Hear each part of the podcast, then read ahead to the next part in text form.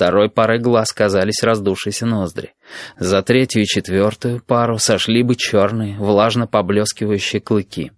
Передние лапы Саага, широкие как щетки, скрывали в себе по два набора втяжных когтей, изогнутых ножей, умеющих протыкать жертву насквозь.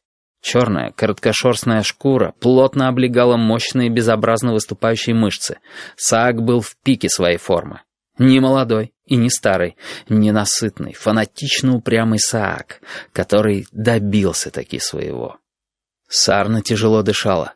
Холодный ветер пещеры касался проплешины на ее груди, и ей казалось, что ледяные когти добрались уже до ее сердца. Чуть слышно шелестел под мхом ручей. Возможно, Саак чуял воду, но нежного журчания звука он слышать не мог. Круглые уши раковины дрогнули, готовые поникнуть. Саак двинулся вперед. Беспомощность жертвы придавала предстоящему убийству своеобразный сладковатый привкус. Саак шел, вернее, тек навстречу пойманной сарне. Переливались мышцы под лоснящейся черной шкурой. Сарна смотрела. В тот самый момент, когда ее смерть совершала шаг над невидимым ручьем, в ободранной груди обреченного зверя беззвучно взорвалось желание жить. Она поднялась на дыбы. Движение скорее жалкое, нежели грозное. Ее крохотные копытцы не в состоянии нанести Саагу ущерба, а уводя из-под броска шею, она тем самым подставила под костяной нож свой нежный, с подпаленными живот.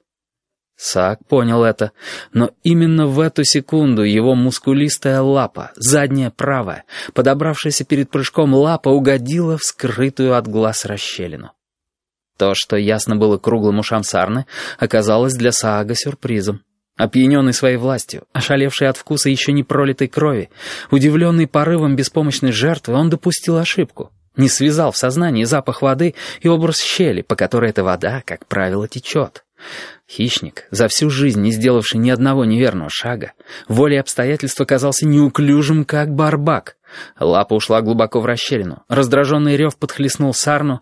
Прыгнув с места, она пролетела под самым каменным потолком, над головой ревущего зверя, над арсеналом клыков и когтей, над бессильной яростью, над воплем о несправедливости и нечестной игре.